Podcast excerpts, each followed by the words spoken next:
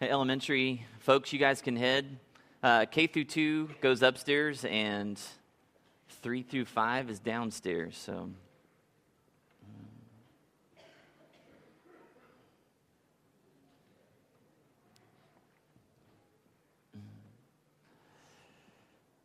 Well, if this is your first Sunday with us uh, ever or in a while, we've been uh, on a series uh, since kind of the school year began about uh, intimacy with Christ.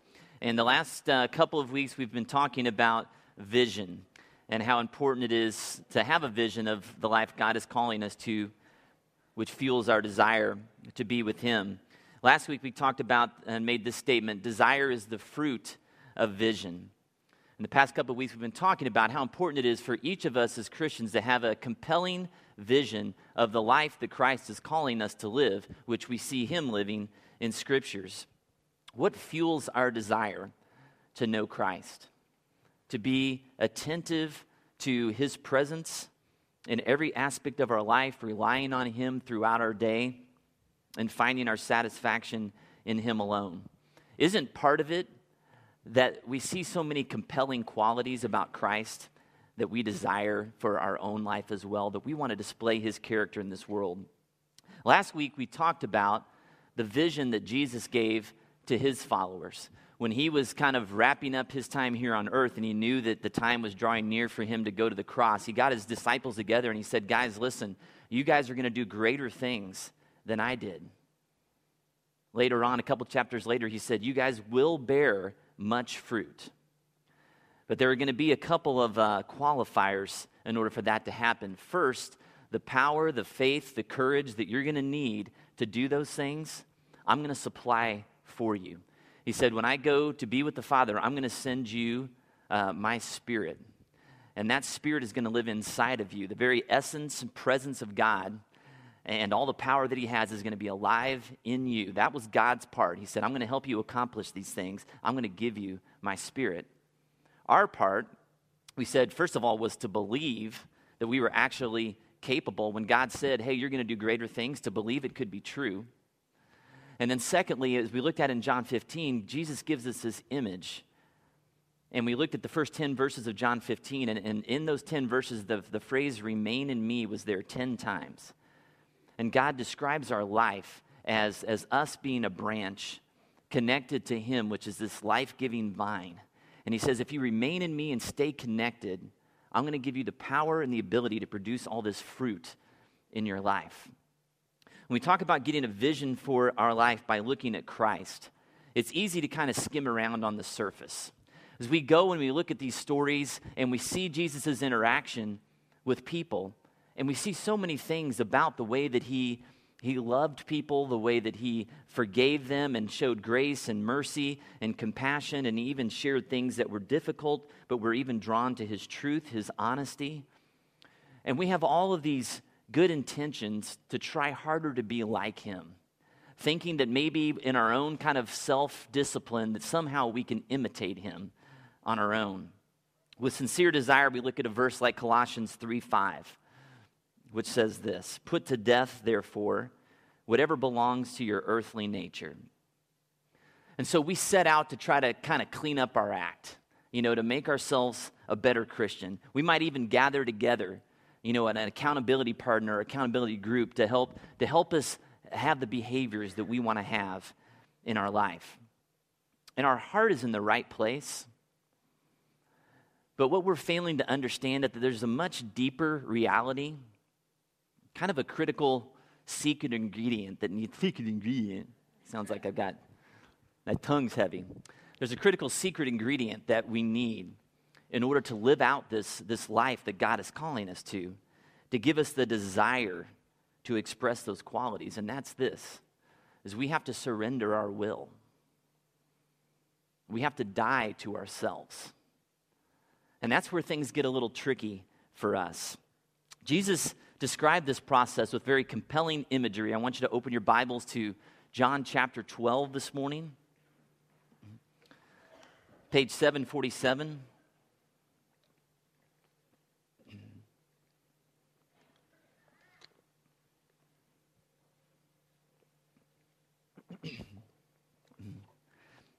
John chapter 12.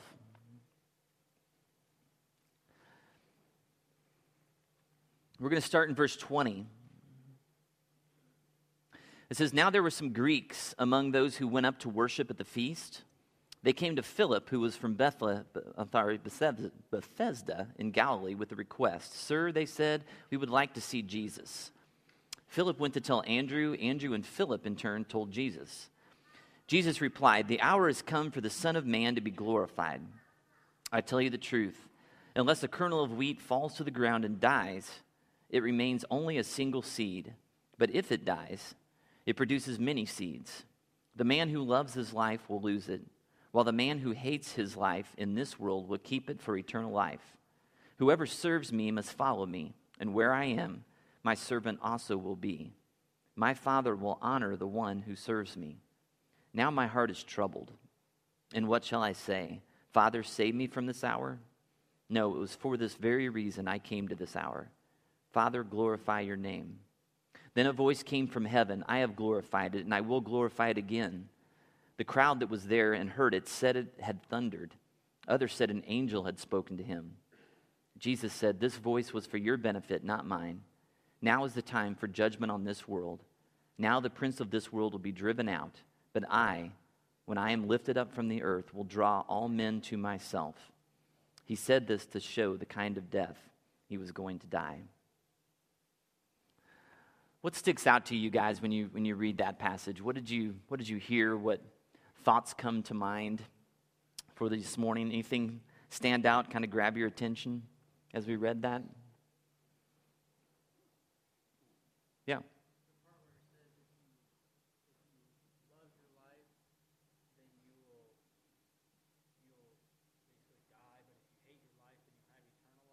Okay.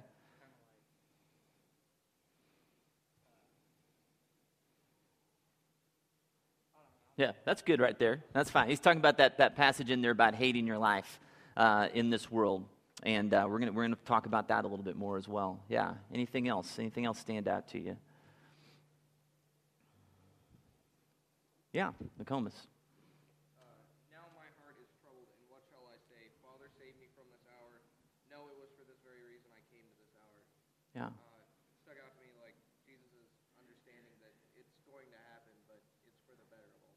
Okay, good. Jesus' understanding that this road was going to happen for him, but it was going to be better for all people. That's a great observation. You must have a really great coach, man. we really don't run, we just do Bible study every afternoon. No. Anything else?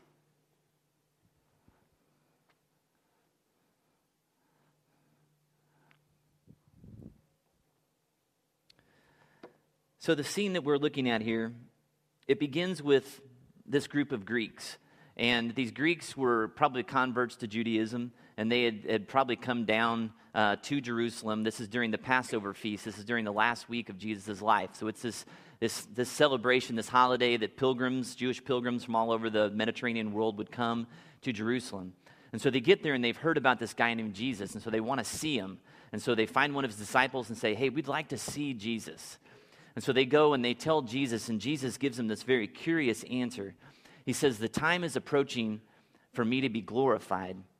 And then he begins talking about a kernel of wheat falling to the ground and dying.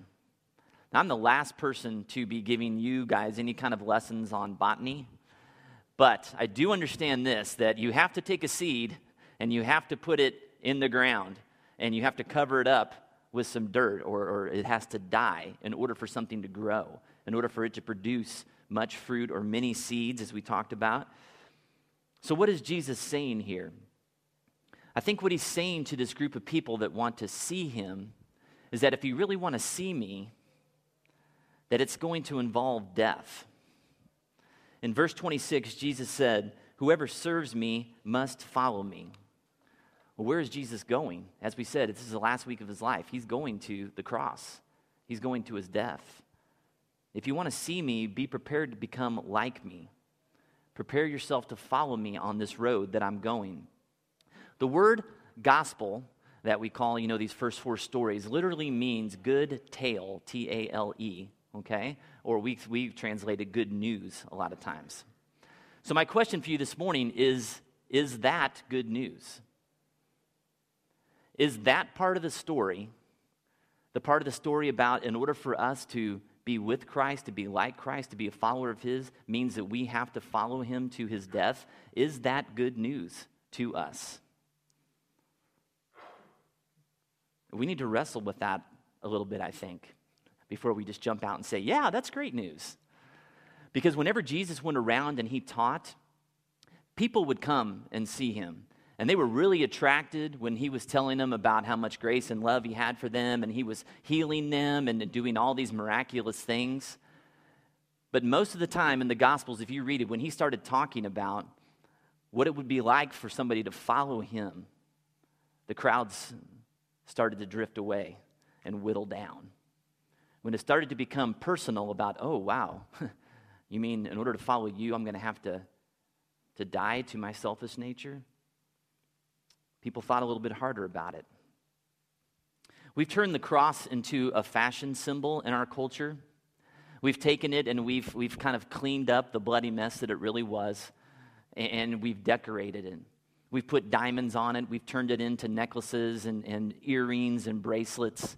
We've turned it into really cool t shirts that have the silver beads all over the place, you know? I kind of like those. When I was in college, one of the verses that I memorized was Philippians 3:10. Philippians 3:10, you probably know it or familiar with it. It goes like this: I want to know Christ. Now, that's a great start, isn't it? I mean, who doesn't want to know Christ, okay? So he, he's off to the good start. Second part of that says, I want to know Christ and the power of his resurrection. Yes, you know, Paul, I'm with you, man. Power. That sounds good, right? And then the next part says, and the fellowship of sharing in his suffering. Huh. Starting to lose a little bit of steam for us, isn't it? That doesn't sound quite as exciting. And then it concludes with becoming like him in his death. Wah, wah, right? Total bummer of a conclusion to that, you know, thing that started out so well, right? A huge obstacle for us I think, in, in our American culture today is we are so far removed from the culture in which this was written, a culture of persecution, that it, when we hear these images about suffering and death, it just kind of falls on deaf ears. It's really hard for us to connect and understand that the call to follow Christ is really a hard calling. The vision of becoming like Christ by following him on his path towards death is both a hard and a glorious calling. John Piper put it like this He said, If we only see the hard part, we will miss the power and the freedom. If we only see the glorious part, we will minimize the sacrifice. I titled this message, Is All of the Gospel Good News? Because there are certain parts of the story of Christ that sound really appealing to us, don't they? I mean, when we first heard, you know, that Jesus loved us, that he created us in his image, and that even though we chose to disobey him and kind of go down our own path, that, that he came to rescue us and save us through his death on the cross. And that just by uh, confessing our sin and, and asking to receive this free gift of grace, that we can have eternal life with him. I mean, that story sells, doesn't it? On Sunday morning, at church camps, at revivals, people will line up for that message. But there's this whole other part of the story as well. The whole gospel includes the hard and glorious calling to die. And that's the part of the message that people don't want to talk about quite so much. And you see, it's important for us. We have to believe that the entire gospel is good news.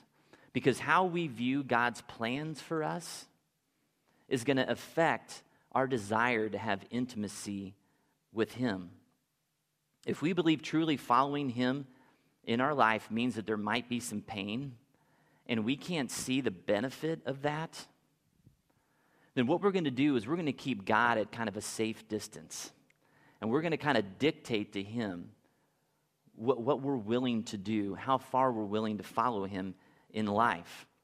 We'll stay on the surface, and we'll outwardly do the right things. We'll go to church and we'll be in Bible studies and, and uh, you know, small groups and we'll serve, we'll tithe, we'll do whatever we need to except go to the deeper places where God is really calling us to really question and examine our selfish nature and what in, in us needs to ultimately be put to death. And so, my hunch is that most of us here this morning are living in this in between place this place where we really desire the good things that God wants to do for us, but we're re- a little reluctant to follow Him down this road of putting our, our selfish nature to death, resisting those painful places that are necessary in order for us to travel and experience the abundant life that He's called us to and, and the, the amazing things that He wants us to do, what it's going to take to accomplish those things. If that's true for you, I know it is for me. I find myself in that middle ground a lot. The good thing is, is that we can all take comfort in Christ. See, we have to remember that Christ had this dual nature. He was completely God and he was completely man at the same time.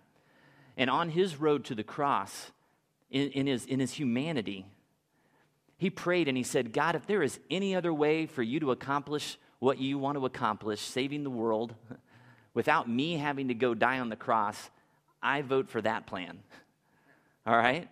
You see it in verse 27. Nicomas pointed out, it said, Christ said, My heart is troubled. My heart is troubled over this path to death that you're asking me to take. Open your Bibles uh, to Matthew 26. Kind of hold your finger there on John 12. Turn back a couple books to Matthew 26.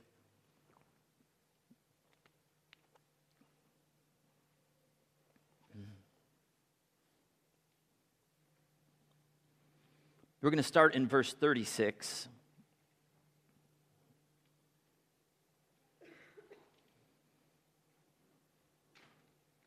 This was on the night that Jesus was arrested. It said, Then Jesus went with his disciples, verse 36, to a place called Gethsemane. And he said to them, Sit here while I go over there and pray. He took Peter and the two sons of Zebedee, which is James and John, along with him, and he began to be sorrowful and troubled. Then he said to them, My soul is overwhelmed with sorrow to the point of death. Stay here and keep watch with me. Going a little farther, he fell with his face to the ground and prayed, My Father, if it is possible, may this cup or this plan that you have for me be taken from me, yet not as I will, but as you will. Then he returned to his disciples and found them sleeping. Could you men not keep watch with me for one hour? He asked Peter. Watch and pray so that you will not follow into temptation, fall into temptation. The spirit is willing, but the body is weak. He went away a second time and he prayed, My Father, if it is not possible for this cup to be taken away unless I drink it, may your will be done. When he came back, he again found them sleeping because their eyes were heavy. So he left them and went away once more and prayed the third time, saying the same thing. How does that passage speak to you?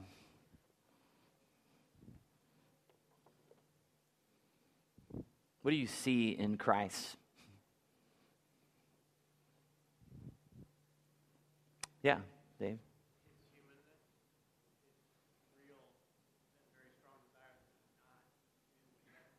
Yeah. Yeah. Yeah. You see his humanness. You you see this really strong desire in him to not have to, to do that. I think sometimes we kind of skip over this scene and we just kind of say, okay, Jesus had to do this. And so then, hey, there he is on the cross. And then he's resurrected and woohoo, you know, everything's great. There's this whole other wrestling process that was going on there that was very troubling. Anybody else? Just anything that stood out? Yeah. Yeah, what I see here is that um, he also seen during his prayers that man would fall short. Mm. Yeah. Because of our weakness. Yeah. Yeah. He's saying he saw our weakness to not even be able to just be with him in that moment and pray and keep watch. Kid? Mm. Yeah. This battle that we have between our desire, which is, man, we want to be, we want to be the person God wants us to be, but then there's this fleshly part of us that just wrestles and struggles to, to even follow through for their best friend on the night when they need him the most. Yeah. It's natural for us to want to avoid pain, right? Unless you're really sick, right? But intimacy with Christ, as you can see from Jesus' example here, it often looks like wrestling, not cuddling. It's not always warm and fuzzy. Rejecting our selfish desire for independence and control and choosing to live in a, a life in a way that leads to the abundant life God has for us, it is a daily battle. Let's look at the facts for a moment.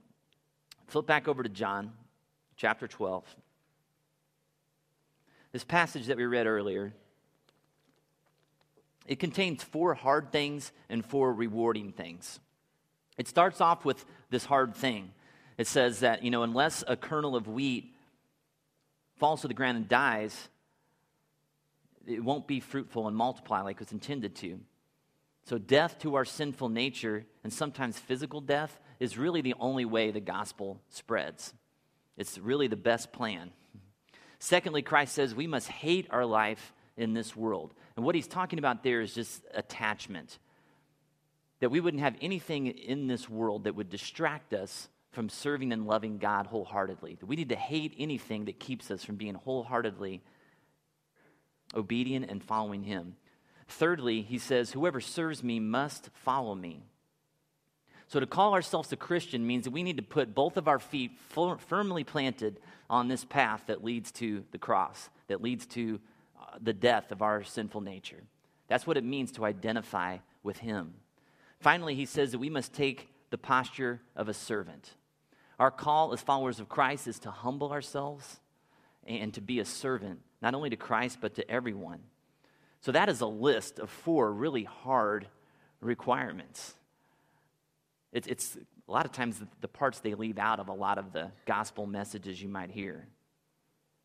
But there are also some very great benefits listed here as well, for rewarding things that God promises will come as a result of these sacrifices. First, he says, if a seed dies, that it's going to bear much fruit that, that God will take our sacrifice and He will multiply it and use it for His kingdom. Second, if we detach ourselves from the things that the world has to offer, He says that He'll offer us these eternal things, these things that will really last. Thirdly, he says, by following Christ's path towards the cross, we will find ourselves in his presence. He said, he promises, where I am, my servant will be also. We will be with Christ when we're on this road of suffering. Finally, Jesus says, My Father will honor the one who serves me. So, what gives us the ability to joyfully endure the hard parts of the good news? Well, we have to ultimately value the rewarding parts. Is producing fruit in our life, is being with Jesus, is honor, being honored by our Father something that we really value? Is it something that we value more than being popular or well liked or well paid or affirmed or appreciated or anything else this world has to offer? More than life being comfortable for us? More than our plans going the way we want them to? Those are hard questions. When I was a, a younger man, a younger in my faith, early 20s, mid 20s, I probably would have told you that I really valued those things, those rewards that God had for me. But if you'd have just watched my life, you would have found out that that really wasn't true. What I really valued was, was control, doing things the way I wanted to, having my life turn out according to my plan. I wanted the things this world had to offer the big house, the, the nice things. That's really what I valued. How did Jesus find it within himself to follow through on such a painful plan that God had laid out for his life? He could only do it and find joy in it if he kept the big picture in mind. We see the big picture in verse 32 of John chapter 8.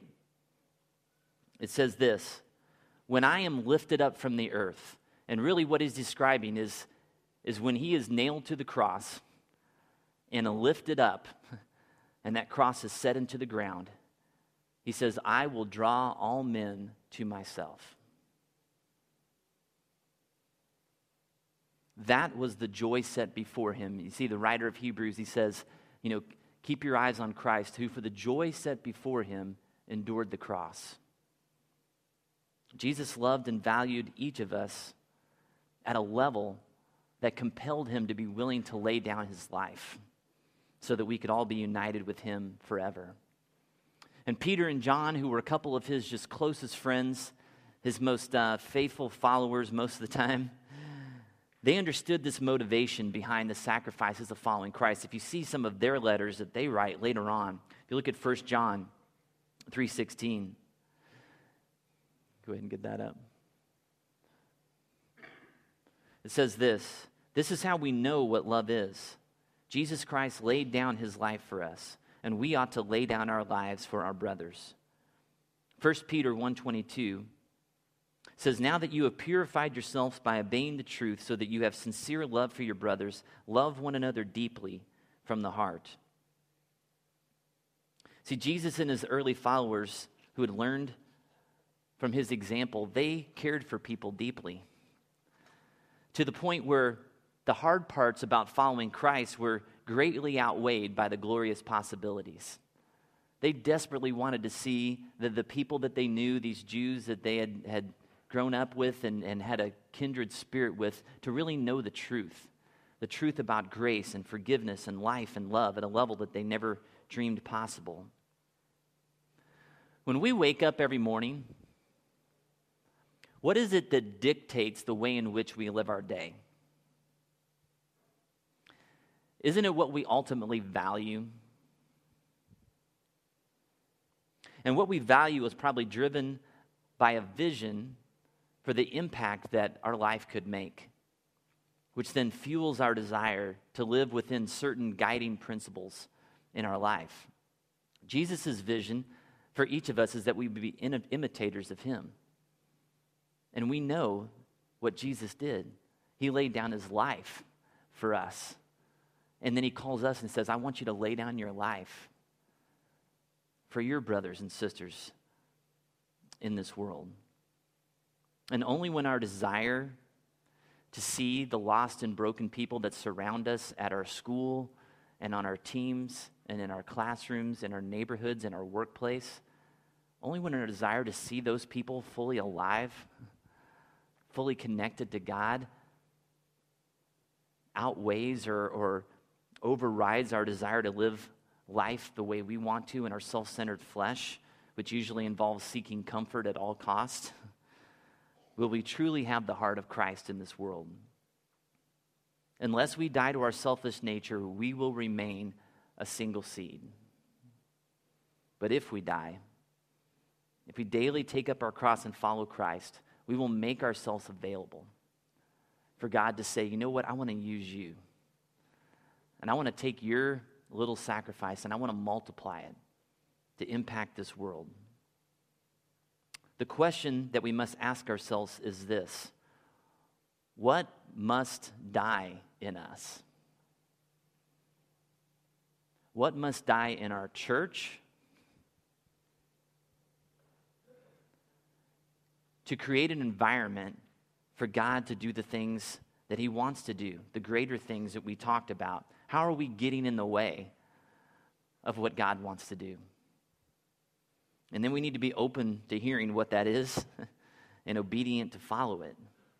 You see, with Jesus, it was always about self sacrifice. It was always about what do I need to do so that other people might know the amazing love that my Father has for them. And so Jesus was drawn to prayer, he was drawn to intimacy, the things that we're talking about, uh, you know, trying to connect with, with the desire for those things.